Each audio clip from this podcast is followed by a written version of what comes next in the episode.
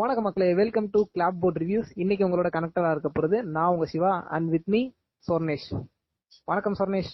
வணக்கம். வணக்கம் சிவா அவர்களே. வணக்கம். இன்னைக்கு வந்து நம்ம பார்க்க போற ரிவ்யூ என்னன்னா ஷாவ்ஷாங்க் ரெடெம்ப்ஷன்.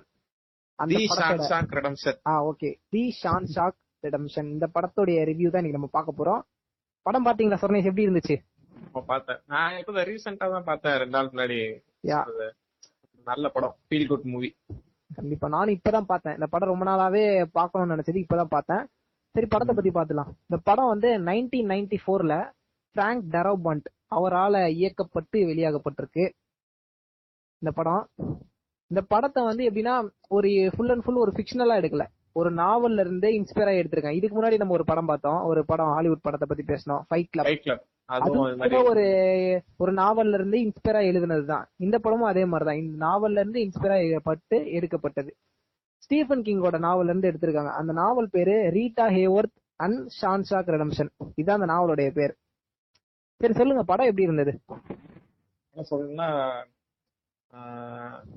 லென்த்தி மூவி, ஒரு பிரிசன்குள்ள நடக்கிற ஒரு ஸ்டோரியை ரொம்ப பியூட்டிஃபுல்லா சொல்லியிருந்தாங்க. எனக்கு எப்படி இருந்துச்சு கேட்டீங்கன்னா ஒரு ஃபீல் குட் தான். ஸ்டோரி ஃபுல்லா இப்போ ஸ்பெஷலா சொல்ல வேண்டியதுன்னா இப்போ ஒரு பிரிசன் மூவினாலே போர் அடிக்கும் தான் சொல்லுவாங்க. ஏன்னா அந்த நாலு சவத்தை தாண்டி வெளியே எங்கேயும் காக்க முடியாது. ரெண்டாவது இந்த படத்துல வந்து ஃபுல்லா லைஃப் லைஃப் சென்டென்ஸ், இந்த ஆயுள் தண்டனை கைதிகளை பத்தி தான் காமிச்சிருப்பாங்க. அதனால ஸ்டோரி லைனே பிப்டி இயர்ஸ்க்கு ட்ரிவன் ஆகுது. இதனால அதையும் இவங்க போர் அடிக்காம கொண்டு போயிருப்பாங்க. நிறைய கேரக்டர்ஸ் இருக்கும், இப்போ சில கேரக்டர்ஸ் இருக்கும் படத்துல இருக்கிறது தெரியாது, இருந்தும் இல்லாத மாதிரி இருக்கும்னாங்களா. அந்த மாதிரி இந்த படத்துல ஒரு கேரக்டர்ஸ் சொல்ல முடியாது, எல்லா கேரக்டர்ஸும் வர எல்லா கேரக்டர்ஸுமே இம்பார்ட்டன்ஸ் இருக்கும். அதான் இந்த படத்துல ரொம்ப பிடிச்சிருந்தது. நீங்க கேஸ்ட், அந்த கேரக்டர்ஸ் சொல்லும் போது கேஸ்ட பத்தி பேசணும் ஞாபகம் வருது. எல்லா கேரக்டர்ஸும் இல்ல, ஒரு சில கேரக்டர்ஸ் எடுத்து வச்சிருக்கு, முக்கியமான கேரக்டர்ஸ். ஆண்டி டிஃபரன்ஸ், அதாவது அந்த ஹீரோ கேரக்டர் பண்ணது வந்து டிம் ராபின்ஸ் அப்படின்றவர் தான் பண்ணிருக்காரு. தென் ரெட் ரெட்டிங், முக்கியமான கேரக்டர், ஒரு நல்ல கேரக்டர், எனக்கு பிடிச்ச கேரக்டர், எனக்கு கூட கண்டிப்பா. அவரை அவர் வந்து மார்கன் ஃப்ரீமன், அவர் தான் அந்த கேரக்டர் நடிச்சிருக்காரு. நல்லா ஃபேமஸான ஆக்டர், நிறைய ஹாலிவுட் படத்துல பாத்திருப்போம். இப்ப ரீசன்ட் டைம்ல நல்லா ஒரு குணச்சித்திர வேடங்கள்லாம் நடிச்சுக்கிட்டு இருக்காரு. தென் பாப் அண்ட் கண்டன் அப்படின்னு ஒருத்தர் நடிச்சிருக்காரு, அவர் தான் அந்த வார்டன் வார்டன் நார்டன் ஒருத்தர் இருக்காருல்ல, அவரோட கேரக்டர் நடிச்சிருந்தது அவர் தான். பின் டாமின்னு ஒருத்தர், அந்த கேரக்டர் நடிச்சவர் வந்து கில் பெலோஸ், அவர் தான் அந்த டாமி கேரக்டர் நடிச்சார், ஒரு சின்ன பையன் கேரக்டர் நடிச்சிருந்தாரு. ஆமா ஆமா. அப்புறம் புரூக்ஸ் ஹால்டன், அந்த புரூக்ஸ் கேரக்டர் ஒரு சின்ன கேரக்டர் தான் அது, ஆனா அது வந்து ரொம்பவே மனசை உருக்குற மாதிரி இருக்கும். அதை நடிச்சது வந்து ஜேம்ஸ் விட்மோர் அப்படின்றவர் தான் நடிச்சிருக்காரு. தென் லாஸ்ட் அண்ட் லாஸ்ட், இது ரொம்ப முக்கியமான கேரக்டர். இதுவும் நிறைய சீன்ல வந்து அந்த கேரக்டர் நம்ம வெறுக்கவே செஞ்சிருப்போம். அடிக்கடி ஒரு பனிஷ்மெண்ட் கொடுப்பாருல, ஒருத்தர் அடிப்பாரு, ஒரு போலீஸ்காரர், கேப்டன் ஹாட்லி, அவர் வந்து கிளான்சி பிரவுன் அப்படின்றவர் தான் அந்த கேரக்டர் நடிச்சிருக்காரு. இதுதான் முக்கியமான கேரக்டர்ஸ். இதை தவிர்த்து நிறைய பேர் நடிச்சிருந்தாங்க, பட் எல்லாரையும் சொல்ல முடியாது அப்படின்றதுனால முக்கியமான கேரக்டர்ஸ் மட்டும் சொல்லியிருக்கேன். எல்லாமே ஒரு நல்ல கேரக்டர்ஸ் தான், எல்லாருமே நல்லாவே நடிச்சிருப்பாங்க. அவங்க கேரக்டர்ஸ் சொல்றத விட அவங்க நடிச்ச கேரக்டர்ஸோட அப்படியே வாழ்ந்து போயிட்டாங்கன்னு தான் சொல்லணும். முக்கியமா அந்த ஆண்டி டஃப்ரென்ஸ் அவரும், அப்புறம் மார்கன் ஃப்ரீமன், ரெண்டு பேரோட கேரக்டர் ரிலேஷன்ஷிப் காட்டுறதுலாம் ரொம்ப நல்லா இருக்கும். கொஞ்சம் கொஞ்சமா பில்ட் ஆகும் அவங்களோட ரிலேஷன்ஷிப். அவங்க ரெண்டு பேருக்கு ஃப்ரெண்ட்ஷிப் பியூட்டிஃபுல்லா காமிச்சிருப்பாங்க. மார்கன் ஃப்ரீமன் ரெடிட் கூப்பிட்டாங்க, அவர் ஆல்ரெடி அந்த ஷாவ்ஷாங்க் ரெடெம்ப்ஷன்ல ஜெயில இருக்கிறவர் தான். அவரும் லைஃப் சென்டென்ஸ் தான், சின்ன வயசு. அவர் பத்தொன்பது வயசுல ஏதோ ஒரு மர்டருக்காக அவர் இந்த ஜெயில வராரு. அது பத்தொன்பது வருஷம் இருக்கும் போதே அவர் பழகிடுச்சு அந்த ஜெயிலு இருக்கவங்கள. ரொம்ப கவலைப்பட மாட்டாரு, ரொம்ப ஜாலியான ஆளு. இங்கே இருந்துறப்பா, ஆனா பெருசா ஆனா வெளியே போகணும்னு ஒரு ஆசை உள்ளுக்குள்ள இருக்கும், அதை வெளியே சொல்ல மாட்டாரு. அந்த ஒரு ஃபியர் அவருக்குள்ள இருக்கும், அப்படி சொல்லி இருப்பாரு. அவர் முத முத இந்த நம்ம ஆண்டியை மீட் பண்றாரு. ஆண்டி பத்தி சொல்லுன்னா அவர் இன்னசென்ட், அவர் செய்யாத தப்புக்காக இந்த அரசு இது double sentence, lifetime sentence, ரெட்டை ஆயுள் தண்டனை வாங்கிட்டு வராரு. இவங்களுக்குள்ள இருக்க அந்த ஒரு பாண்டிங், ஃப்ரெண்ட்ஷிப் எப்படி பில்ட் ஆகுது, கிளைமேக்ஸ் வரைக்கும் நல்லா பியூட்டிஃபுல்லா இருக்கும் அந்த ஸ்டோரி. யா, கதையை பத்தி பேசும்போது ஒன் லைனர் சொல்லிடலாம். ஒன் லைனர் வந்து சிம்பிளா சொல்லிடலாம், லைஃப் சென்டென்ஸ், அதாவது ஆயுள் தண்டனை அப்படின்றது வந்து அங்க ஆயுள் தண்டனை இருக்கிறவங்களோட விஷுவலா காமிச்சிருப்பாங்க கதையை. இதுதான் ஒன் லைன்ல சொல்லணும்னா. இதுவும் இல்லாம லைஃபுக்கு சம்பந்தப்பட்ட நிறைய விஷயம் இதுல சொல்லியிருப்பாங்க. கிட்டத்தட்ட சொல்ல போனா டயலாக் பத்தி பேசி ஆகணும். டயலாக் வந்து இந்த படத்துக்கு எவ்வளவு முக்கியமானது அப்படின்றது நம்ம படம் பார்க்கும்போதே நல்லா தெரிஞ்சிருக்கும்.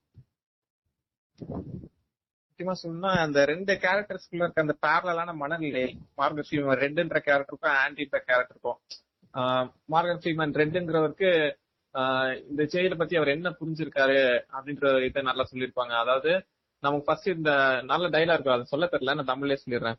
இந்த வால்ஸ் இருக்குல்ல, ஃபர்ஸ்ட் நம்ம ஜெயில் புதுசா வரும்போது இந்த சவர்கள் நம்ம வெறுப்போம், அதுக்கப்புறம் நம்ம போக போக நம்ம அதை பழகிடுவோம் அப்படின்றாங்க. அது நல்ல விஷயம். ஏன்னா அவங்களுக்கு தான் தெரியும். ஏன்னா அவங்க வந்து லைஃப் சென்டென்ஸ்னா ஐம்பது நாற்பது வருஷம் அங்கேயே இருந்து அவங்களுக்கு ஜெயில் வாசமே பழகிடுச்சு. அவர் என்ன சொல்லுவாருன்னா, நம்ம ஜெயில இருக்கிறதுனால நம்ம இம்பார்ட்டன்ஸ் இருக்கு, இங்கேயே நம்ம நிறைய தெரிஞ்சவங்க வந்துட்டாங்க, இந்த பவுண்டரி தானே, நான் வெளியே போயிட்டா நான் சொசைட்டில நான் ஒரு ஆளே இல்ல, ஃபுல்லா லோன்லினஸ் தான், அதனால இங்க இருக்கிறதே நல்லது, ஹோப்ன்றத ஒரு விஷயமே இல்ல, இந்த மாதிரி இருக்கிற ஒரு ஆளு. அதுக்கு நேர் ஆப்போசிட் தான் நம்ம ஆண்டி. ஏன் ஆண்டின்ற கேரக்டர் பத்தி பேசி அவனுக்கு சொன்னதான் ஞாபகம் வருது. ஆண்டி கேரக்டர் வந்து அப்படியே ஒரு எவால்யூஷன் ஆகும். ஃபர்ஸ்ட் ஃபர்ஸ்ட் வரும்போது பாத்தீங்கன்னு வச்சுக்கோங்களேன், ஒரு மாதிரி டிஃப்ரெண்டா வருவாரு, சைலண்டா இருப்பாரு, பேச மாட்டாரு.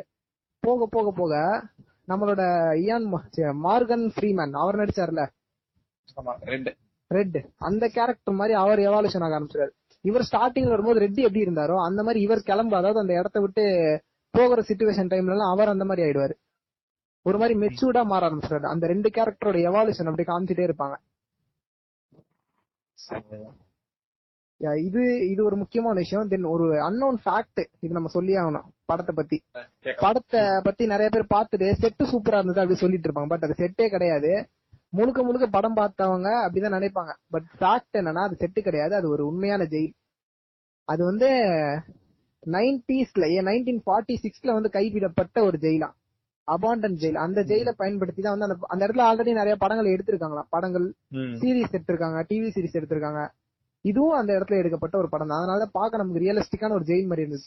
அதனால ரிலேட் பண்ணிக்க முடியும். ஏன்னா இந்த கதையும் முழுக்க முழுக்க நைன்டீன் ஃபார்ட்டிஸ்ல இருந்து nineteen sixty five sixty nine இது வரைக்கும் நடக்கிறதா. அதனால அந்த ஜெயிலும் நைன்டீன் ஃபார்ட்டிஸ்ன்றது அதனால மிங்கில் எனக்கு கரெக்டா நம்ம பார்க்கும்போது ஒரு நைன்டீன் ஃபார்ட்டிஸ் ஃபீல் தான் வரும். ரொம்ப இதுவா இருக்காது, கரெக்டா இருந்தது அந்த ஒரு ஃபீல்.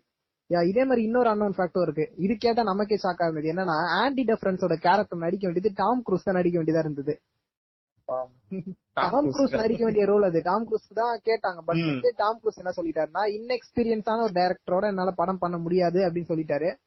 பட் இந்த படம் பயங்கரமா வந்துருச்சு.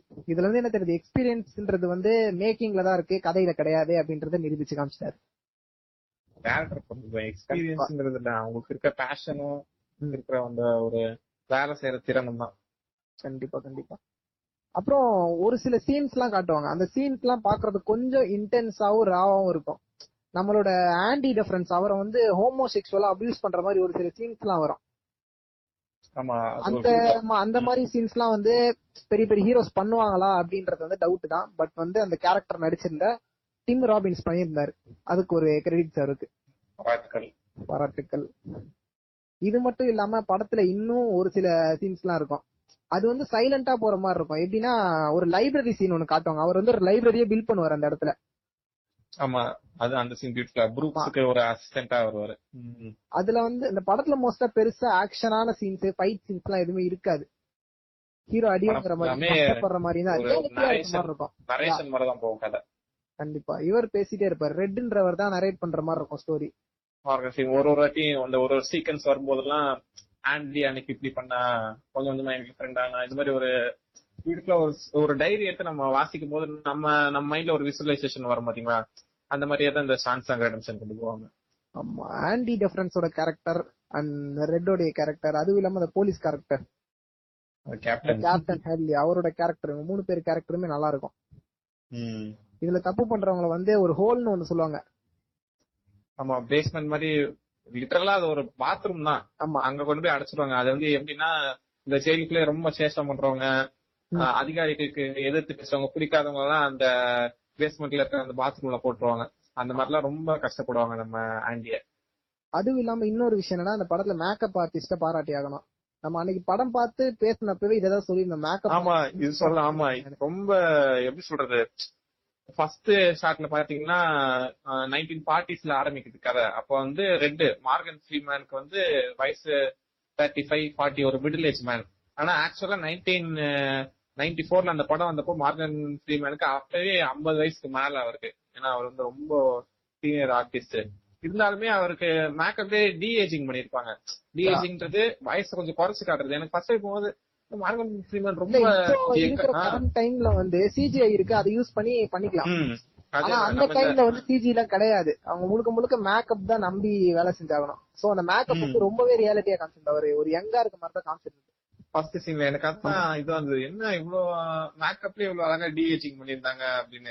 டி ஏஜிங் மட்டும் இல்லாம ஏஜிங்கும் பண்ணிருந்தாங்க. லாஸ்ட்ல வந்து ஆண்டி டிஃபரன்ஸ் அவருடைய ஏஜிங்கான பண்ணது, அதுவும் இல்லாம அந்த வார்டன் நாட்டன் அந்த கேரக்டர் நடிச்சிருந்தது பாப் கண்டன், அவருக்கும் வந்து ஸ்டார்டிங்ல காட்டும்போது ஒரு மிடில் ஏஜ் ஆறு மாதிரி காட்டுவாங்க, ஒரு மெச்சூர்டான ஒரு மிடில் ஏஜ் ஆள் மாதிரி காட்டுவாங்க. போக போக போக லாஸ்ட் சீன்லாம் வரும்போது ரொம்பவே வயசான ஆள் மாதிரி காட்டுவாங்க, ஒரு சிக்ஸ்டி ஃபைவ் செவென்டி அந்த ஏஜ்ல போற மாதிரி காமிச்சிருப்பாங்க. நல்லா இருக்கும், அது ரொம்பவும் நல்லா இருக்கும்.